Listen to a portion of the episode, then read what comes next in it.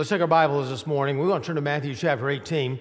This man, whose testimony you just heard, had a defining moment in his life, and it was a very difficult one, and that was a revelation from God that he needed to forgive someone that was really, in a sense, in a human sense, really unforgivable. A defining moment. Bill, wife, left him. Deidre's father molested her. And then Dan's business was swindled away from him by his best friend.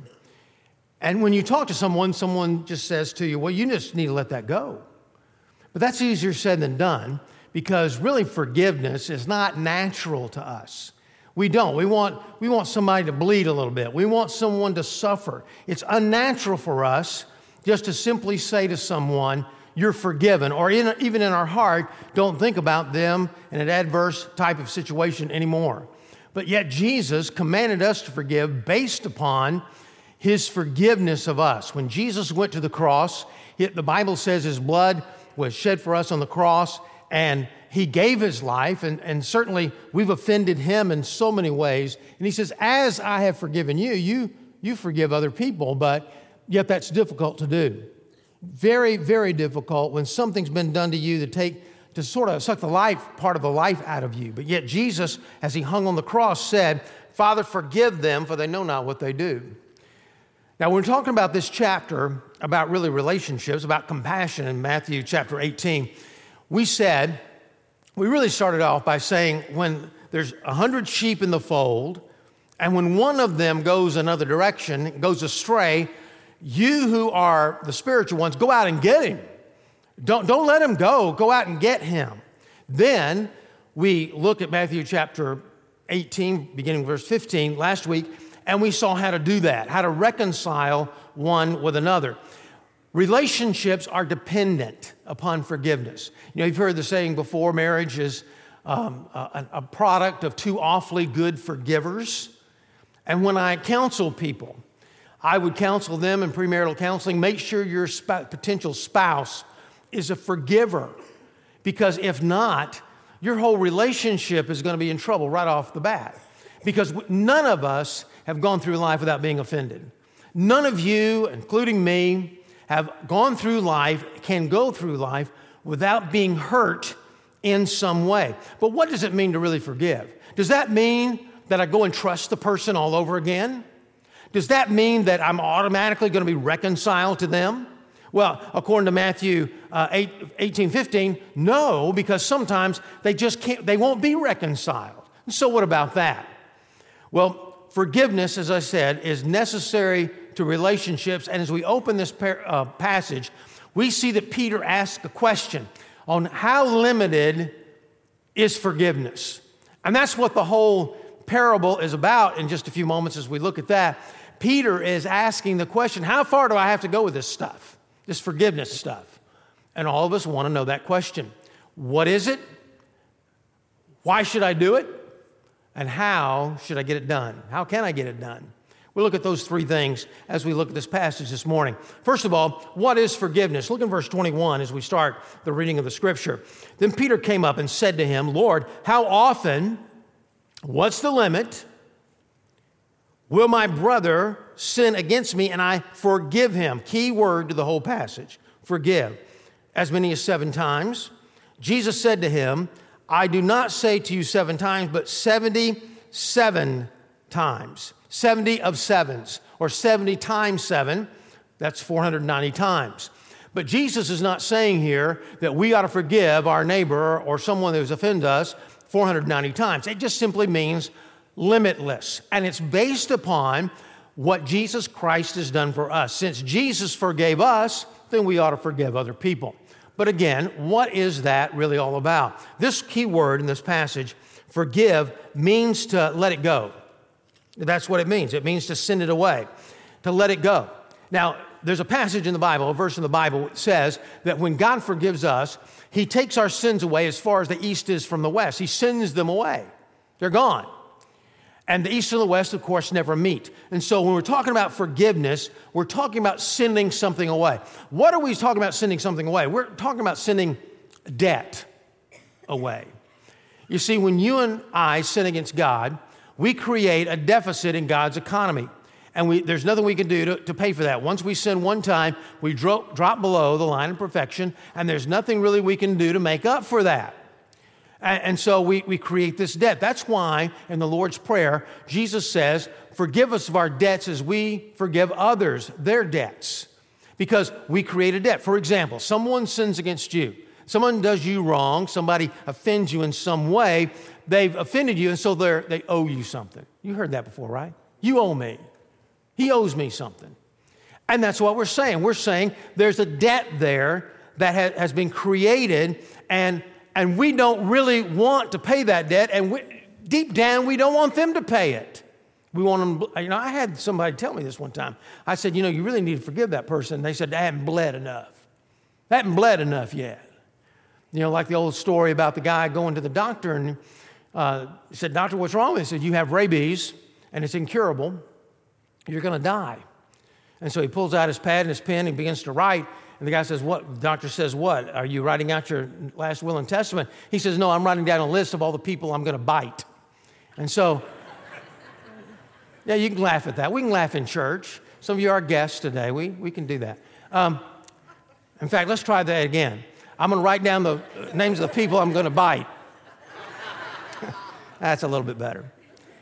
Um, and so that's it. We, we want people to pay. They haven't bled enough, they haven't paid really enough. Forgiveness, according to Charles Stanley, good definition here, forgiveness is the act of setting someone free from a debt they could never pay. Now, we'll come back to this in just a few moments, but that's what forgiveness is all about it's, it's paying the debt. If somebody borrows, for example, and I just use money as an example, it's not about money, passage not about money at all. Just as example, because I think we can understand this. Somebody buys, borrows $5,000 from you, and they invest it into their business, and they lose the business. And they come back to you and say, I can't pay, I can't pay it, I can't pay the interest, I can't even pay the loan. I don't have $5, much less $5,000. And you take pity upon the guy, I mean, he lost his business. Hey, just forget about the debt. Just forget about it. Now, what happens to that debt? Well, it just goes into thin air, right? I mean, it's just gone, gone forever. No, you pay the debt. You pay it. There's five, you're out $5,000 plus interest. So what do you have to do? You've got to pay the debt. Now, somebody may steal part of your reputation. What do you have to do? You have to pay the debt. Somebody steals some, something of you emotionally, you have to pay the debt. Someone does something to you physically that, that harms you. What do you do? You, you pay the debt by forgiving them. You take on their, you might say, punishment because you feel that punishment simply because you've been wronged and that person has never made it right. That's what, when we talk about forgiveness, paying a debt for them that they could not pay. Now, why, why would you want to do that? Uh, let them suffer. Now, why would you want to forgive? Well, we look at the parable that Jesus teaches and we ask the question why should we forgive? Well, first of all, I want you to notice in verse 23, it's the very nature of God. Therefore, the kingdom of heaven may be compared to a king who wished to settle the accounts with his servants. When he began to settle, one was brought to him who owed him 10,000 talents. Now, there's a lot of speculation of what this really means. Uh, it could be uh, 10,000 talents, you know, talents a year's wage. So 10,000 uh, uh, years worth of wages. And somebody says multiply that, and then you add for inflation, it's billions of dollars. I don't know about that. All I know is this was an insurmountable amount. When the hearers heard 10,000 talents, they, they just kind of back a little bit and said, What do you mean 10,000? Nobody can pay 10,000 talents. It's like for us saying infinity. And so there's a debt here that this man, who was a trusted under the king, who evidently had squandered, and again, this is a story, it's not true story, it's never meant to be, it's a parable, it's an illustration. But the idea is this man was a trusted man. He was put in charge of a lot of stuff and he misused the money somehow. Maybe he stole it, maybe he just made some bad investments trying to make some money on the top for himself, which was common back then. But he lost a lot of money and he had to he owed a lot. Then it says, and since he could not pay, his master ordered him to be sold with his wife, children, all that he had, payment for the debt. This is common. This is why you had so many Roman slaves. When you couldn't pay your debt, you were sold into slavery and you paid off the debt, and that's how many years you worked for free. And so the man said, So the servant fell on his knees, imploring him, Have patience with me, and I will pay you everything. Now, you know, and I know when you get desperate, you'll say anything. There's no way he could pay all this debt. But he was making all kinds of promises, and out of pity for him, the master of that servant released him and forgave him his debt. We forgive because this is the character, this is the very nature of God. We're never more like God than when we forgive. Even the Old Testament, in fact, if all we had was the Old Testament, we would know that God's forgiven. He, he's forgiven. He forgave Adam. He forgave King David. He forgave Abraham. He forgave everybody in the Old Testament. Psalm 1, 130, David said this If you, O Lord, should mark iniquities or sins, O Lord, who could stand? But with you there is forgiveness that you may be feared. There's a story in the New Testament, in the Gospel of Luke, where it talks about a prodigal son. There are two brothers. The younger one says, Dad, give me my estate right now. He takes one third of it as a requirement of law, gave him one third of the estate, even though he was not supposed to give it to him until he died, but he gave it to him in advance. The Bible says he went off and squandered. That's the word they use. He wasted all of his inheritance on riotous living.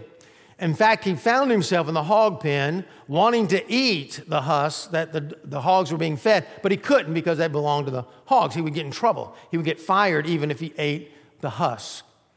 And so he thought to himself, man, you know, my, my dad has all kinds of hired servants. Why shouldn't I just go home and be one of his hired servants? So he goes back home, and the Bible pictures God, the Father, maybe on the porch somewhere. And as soon as he sees the son coming, the Bible says he runs after him and forgives him of everything. Never mentions anything about his sin. Never mentions anything about the embarrassment and how much he hurt the family. You're, he didn't even say you're forgiven. He acted in the sense of forgiven. Kill the fatted calf. Bring the, the credit card, the signet ring, and give it back to my son. Bring him all these things. My son was lost and now he's found. It's a picture of God. And in that picture is the only picture in the Bible where God is seen running. He runs to his son. He was looking for him and he ran to him. The whole Bible is filled with the nature of God being forgiveness, just like he sent Jesus to the cross for the purpose so you can be forgiven of all your sin. And so it's the purpose of is the character of God. But then, and this is the real center of the passage. We need to forgive others because Jesus Christ forgave us. Then we look in verse 27. He took pity. The master of that servant released him and forgave him his debt. But when the same servant went out, he found one of his fellow servants who owed him a hundred denarii. Uh, a denarii was a day's wage, and so a hundred days' wages. And seizing him, he began to choke him, saying, Pay what you owe. So his fellow servant fell down and pleaded with him, Have patience with me, and I will repay you. Hey, does, does this sound familiar? Wow, that just seemed like I just read that. He refused and went out and put him in prison until he should pay the debt. We can find that God has forgiven us. How did he do that? Well, at the end of this Gospel of Matthew, Jesus will die on the cross. And the Bible says, without the shedding of blood, there's no forgiveness of sin. And so Jesus paid our debt for us, our indebtedness of sin. He took the payment for that on his body, it cost him. And so he took on our debt, died on the cross, and now when we come to him and ask him to forgive us and ask us ask him to come into our life, he does so and forgives us of everything that we've ever done. He's forgiven us a lot of stuff. Now, James Kennedy has um, from, used to be in Fort Lauderdale, I believe. Now he's passed away. But James Kennedy would often give in his book um, the three sins a day uh, illustration. He says, suppose you only sin three sins a day. Well, that's 365 days in a year. Then multiply by 70, you live to be 70 years old. You know, 70,000 sins that you've committed. But let's be real. We're not talk, probably talking about three sins a day. We're probably talking about three sins an hour, right? I mean, more realistically.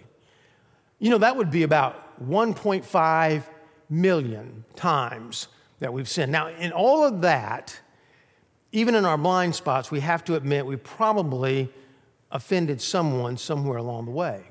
Maybe we didn't know it, or maybe we did, but we justified it in some way.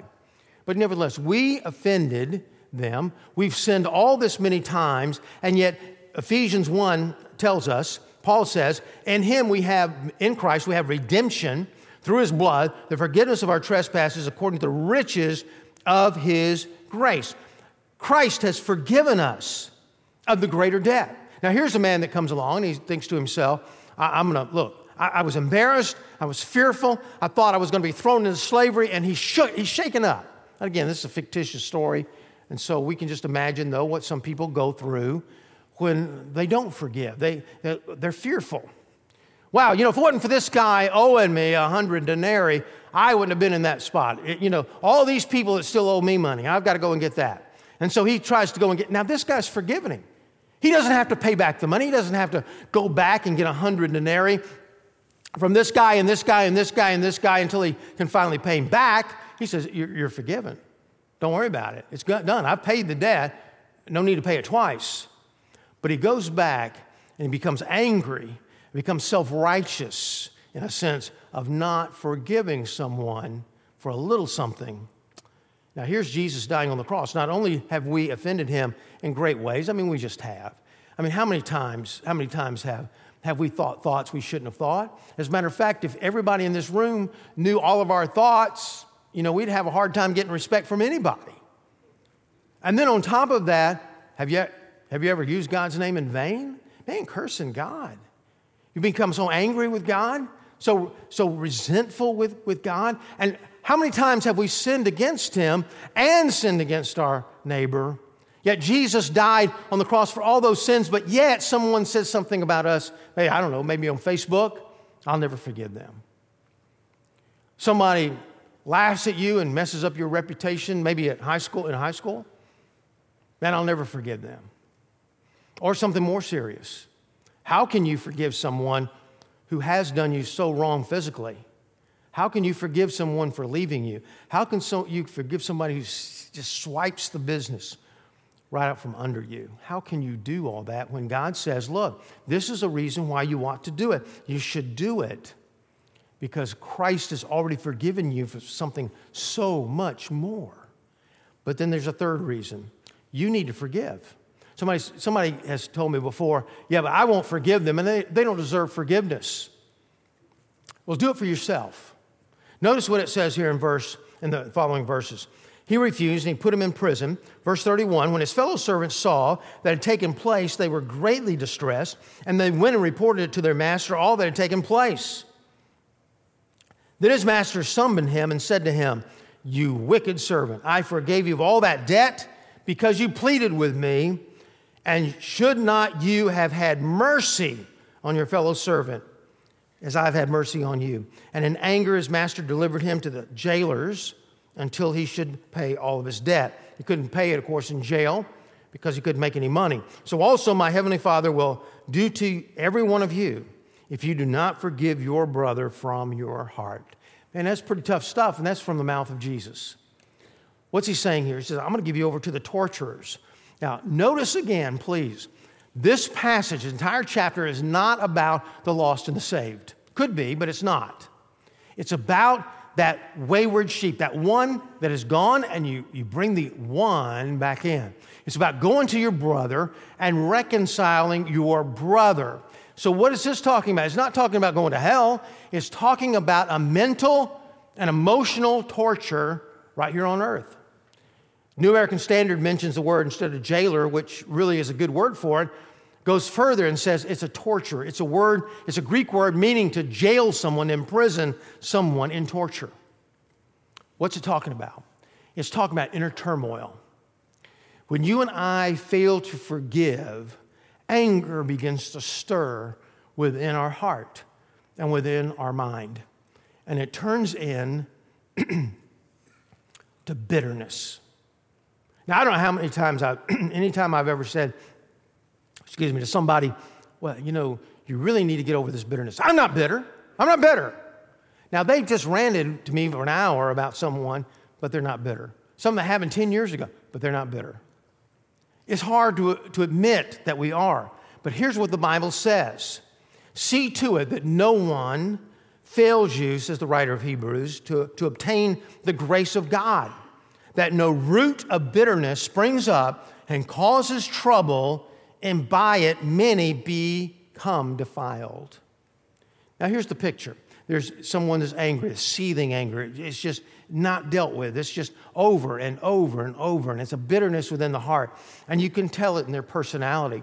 Then they affect their kids and they affect their wife and their, or their husband. They affect maybe their parents, their neighbors don't want to really talk to them much anymore. It's just, there's just an aura about them of bitterness. And it defiles many, many, many, many relationships. A bitter heart. Now, I know again, uh, that we don't feel that. But let me ask you this somebody says, I'll never be like my dad. You know, my dad made me go to church, do all kinds of awful things, brush my teeth, take a bath.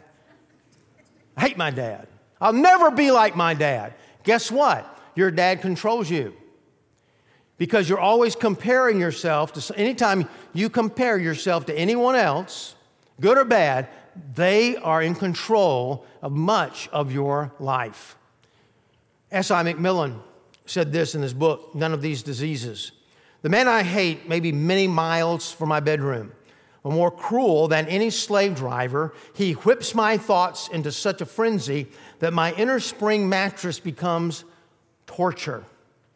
The lowliest of serfs can sleep, but I cannot. I really must acknowledge the fact that I'm a slave to every man upon whom I pour the vial of my wrath.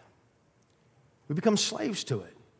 Tortures. Turn him over to the tortures, and God's hand is drawn back. And the tortures, if you want to say demonic forces, however you want to put it, begin to pull on that bitterness. I know you make you more bitter. Now, one of my guest professors in my doctorate, Theodore Baldick, uh, psychologist, said this whether you agree with him or not, I don't agree with him totally on percentages, probably, but I'm not a psychologist. All I'm saying is this He said 90% of, of depression is spiritual. Now, I know that can be offensive to some of you. I do believe in clinical depression, think he does too. He is a psychologist. But what, what was he saying? Because I, I, raised my hand and said, what, Now, what do you mean by that? Well, here, here's the thing. When we are living our life, especially in our teens and our 20s, and our 30s, we, we never realize, we, we never really go into the kind of depression we do later in life. And the reason is this we are, if you're an angry person and, and you just stay angry all the time, what you're doing is spinning up your emotions.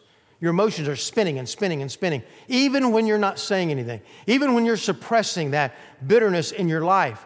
And you know this because some of you perhaps have been angry, not all the time, but maybe you can remember one time you were so angry and you just blew your top and maybe you threw things around in the house or threw your golf clubs into the lake, you know, or something.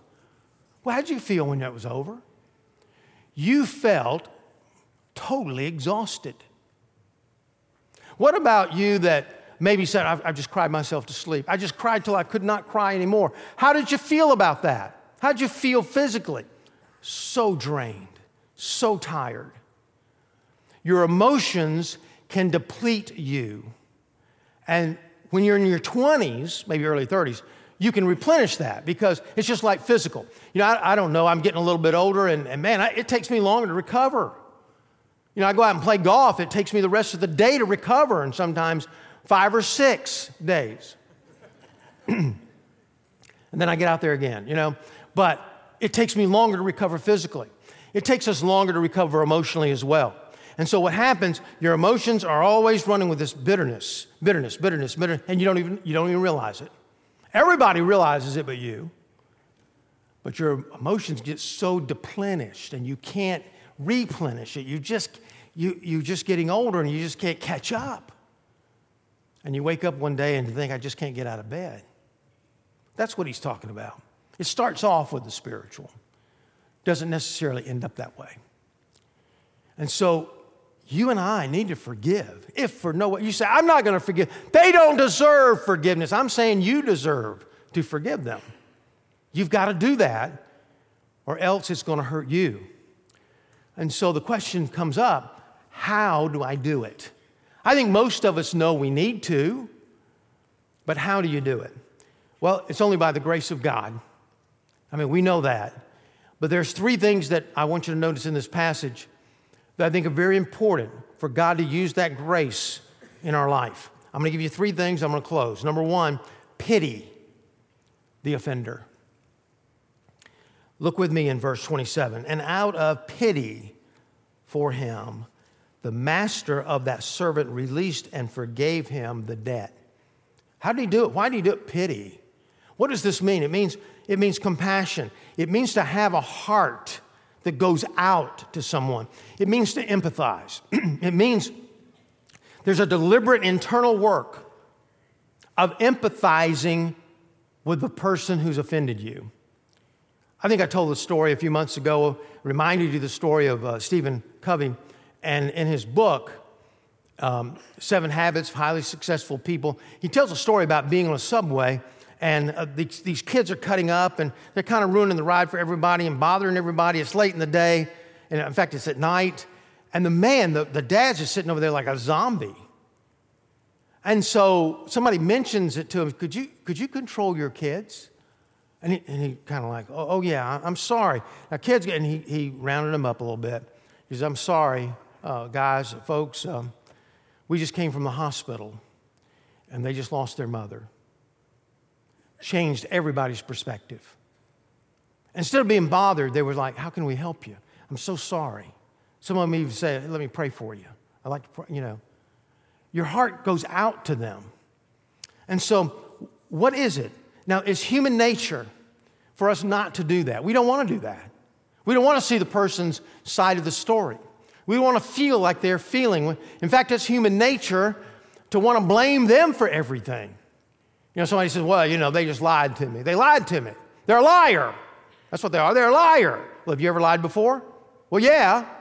Well, why'd you lie? Uh, well, you know, it's complicated. You know, you're complicated. And they're a liar. You see, I've, um, I've talked with um, many people before, and I'm telling you, so far, just so far, it hasn't worked this way. It just hasn't worked out for me. But I hear them and I've talked to people, and you know, maybe they'll they'll complain, and I don't use the word. I'm not using the word rant. Uh, maybe um, vent. They'll vent, and they need to.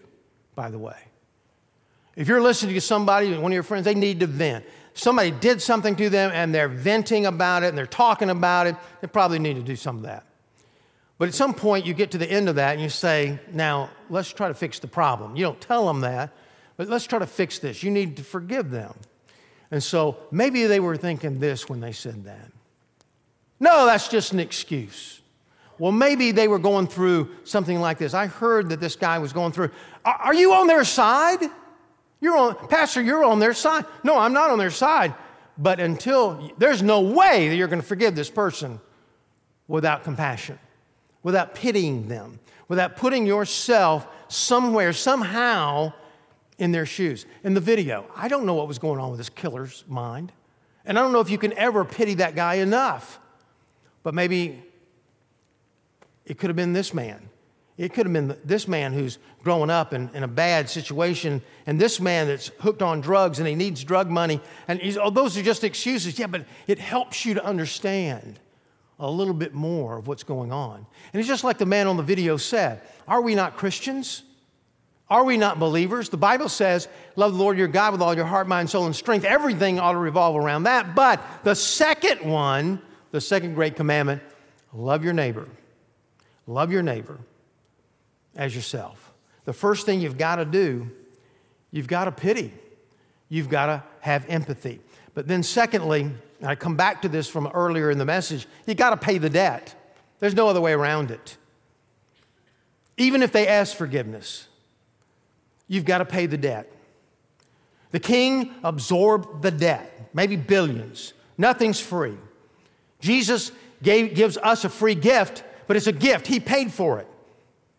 Your sins and my sins just don't evaporate it, they're paid for by the blood of Jesus Christ. Forgiveness is realized when you no longer think about the, when you think about the person, you don't no longer think about their offense or their sin, you think about them rather forgiven and a person in need of forgiveness. Colossians tell us, bearing one another's burdens, if one has a complaint against another, forgiving each other as the Lord has forgiven you, so you also must forgive. Now, here it means the act is before the feeling. It has to be because God commands it. And you say, well, you may not have to forgive them and trust them all over again. No, I'm not saying that at all. Bible doesn't teach that.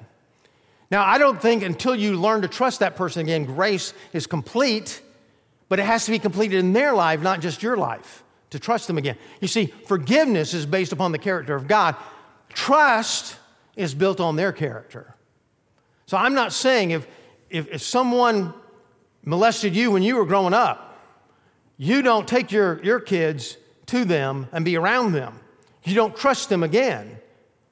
Particularly if, they if, if someone's done something to you and have not, has not asked your forgiveness, has not repented. My friend, if they, don't, if they don't repent, they don't realize they've done anything wrong. They're going to do it again. Or the chances are they could do it again without repentance. And so, no, we, I'm not saying you, you just simply trust them all over again. It doesn't mean you're necessarily going to be reconciled to them. Some people think that that's what forgiveness is all about. And they go to that person that's offended them and say, I want you to know, I forgive you. I forgive you. Why would you do that? Why would a person do that? Well, that person has not asked your forgiveness. And chances are, when you go to them and say, I forgive you, they're going to look at you and say, For what? For what? What, what did I do to you? Now, that can be especially hurtful if they've done something to you really bad. But it's always going to be hurtful whether they do it, do something bad or just something light. If it offended you, you go to them and say, I want you to know I, am a, I'm a big person here. I've forgiven you. What you're really asking them to do is to admit they're wrong. That's why you're going there. You're not going to let them off the hook you're going to let yourself off the hook by allowing them an opportunity to say, You're right, I have offended you. Will you forgive me? Thank you so much for forgiving me. And if you've come away from that uh, situation less than that, you're going to be more hurt than you were before. So, what do you do? You just forgive them. If they haven't asked, you don't go back to them and say, I, I forgive you. That's going to open up a can of worms that you don't want to be open because you want to get over your bitterness. You just forgive them. It's between you and God. Now, if they ever come to you and say, Look, I know I did this to you, and would you forgive me? You can always say, Hey, you know, I've already forgiven you. Just like Christ has forgiven me. Christ did a work in my life, and therefore I've done a work in our relationship as well. I've already forgiven you. You don't go to him, you just simply forgive. You pay the debt of your reputation. It could be money, it could be a job, it could be some conflict in the office, something at school, something you've been gossiped about at school. You forgive them. But then, thirdly, thirdly, listen to me very carefully. Don't miss this. You pay the debt again and again and again until the debt's been paid. See, sometimes it says here 70 times 7, that could be for a multitude of sins, but it could be the same one. There's, there's been times I've forgiven somebody, and, and what'll happen, what'll happen, it'll come up the next day. I have to forgive them again. Come up the next day, I forgive them again. Then a week later, well, it's a little bit more spread out now. Now, a week later, something comes, the devil brings it to my memory again, and I forgive him again. A month later, and pretty soon, it's so spread out. One day you just think to yourself, I, I you know, in fact, I kind of miss that person because I've, I've totally forgiven them. You forgive again and again and again because it's going to take, probably if it's deep, it's going to take more than one time. And the deeper it is, the more it's going to take. But you need to do it because it's the character of God. You're never more like God than when you forgive. You need to do it. You need, you need to pay the debt. Why? Because look what Jesus has done for you. What you're saying is you, you kind of deserve all that. But this person doesn't deserve your forgiveness. You deserve God's, but this person doesn't deserve yours. And then, thirdly, you need to do it for you to set yourself out of the jail, out of the torture. Many of you perhaps do not remember, but you've heard of Watergate. Richard Nixon was, um, had to resign as President of the United States in, um, in shame, humiliation. Two of his workers that went through all that with him, John Ehrlichman and Chuck Colson. Chuck Colson, through it all, became a believer. In fact, he started Prison Fellowship because of what he went through. Wrote a lot of books, Kingdom and Conflicts, other books like that just a great writer before he died, one of the great uh, writers, I think, of, uh, of the end of the 20th century in Christian circles. But a born again believer, John Ehrlichman was not a believer at all. In fact, John Ehrlichman really wrote a lot of articles against Chuck Colson, called him to task over so many things that he was doing with prison fellowship, harassing but John, he heard that John Ehrlichman was on his deathbed. He was in a nursing home and he was dying alone. His third wife had left him, his children were estranged from him, and he was by himself. Chuck Colson went to him. He didn't say, John, I forgive you. No. He put his arms around him and said, John, I love you. And he shared Jesus with him. And he came very close to receiving Christ. But he said, I'll hear you another time. A couple of months later, he was about ready to go, and he called for Chuck Colson.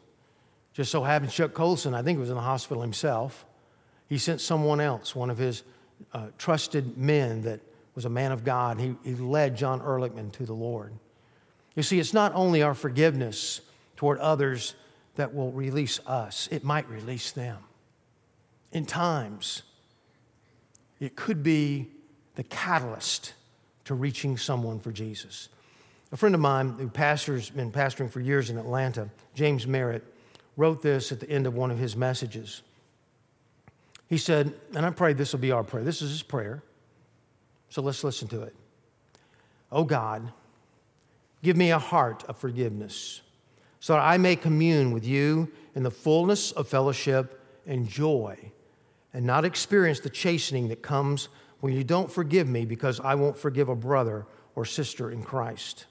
May I remember that for everyone who sins against me, I have sinned multiplied times against you, and you have always forgiven me. At no time has any of my sin caused me to forfeit my eternal life. Therefore, no one else's sin should cause them to forfeit my love and mercy toward them. Amen. Could that be your prayer today? Could that be your prayer? Oh, God, help me. Help me to see it. Help me to have that defining moment where I'm, I'm going to forgive because you've forgiven me, because that's who you are. And because, God, I need it so bad. I need to release it. I need to release. I don't need to be this tortured on the inside. Even when most of the time I don't even realize I'm being tortured, but I'm, I'm, I'm in jail. God, could you help me? be this kind of person with this kind of heart. Let's bow our heads for prayer. This morning, I often, at the end of the message, give someone or people a chance to receive Christ because I realize that in a room with this many people and others watching and listening other places, within the sound of my voice, there are people that are saying, Yeah, but I've never received Christ. I've never received that forgiveness from Him. And I'm weighted down with this other stuff. And I, I, I can't forgive everybody else because I'm, I'm not forgiven. Would you like to be forgiven? Would you like to walk out of this room today knowing that you've been forgiven of every sin, everything that you've ever done? A clean slate. Jesus died on the cross for your sins. If you'll come to the cross and trust Him to save you based on His sacrifice, He will come into your life and make the difference. Would you pray this prayer with me now? You can do so silently as I pray aloud. Lord God, thank you for loving me. Thank you for sending Jesus Christ to die on the cross for my sins. that I can enjoy forgiveness. And God, I need forgiveness. I pray that you would help me to turn from my sin, and I give you all the sin to forgive. Everything that I've done wrong, Lord, I pray that you would wipe the slate clean. Pray that you would come into my heart. In Jesus' name, amen. Thanks for listening. You can find more sermons and other information at crosslifechurch.com.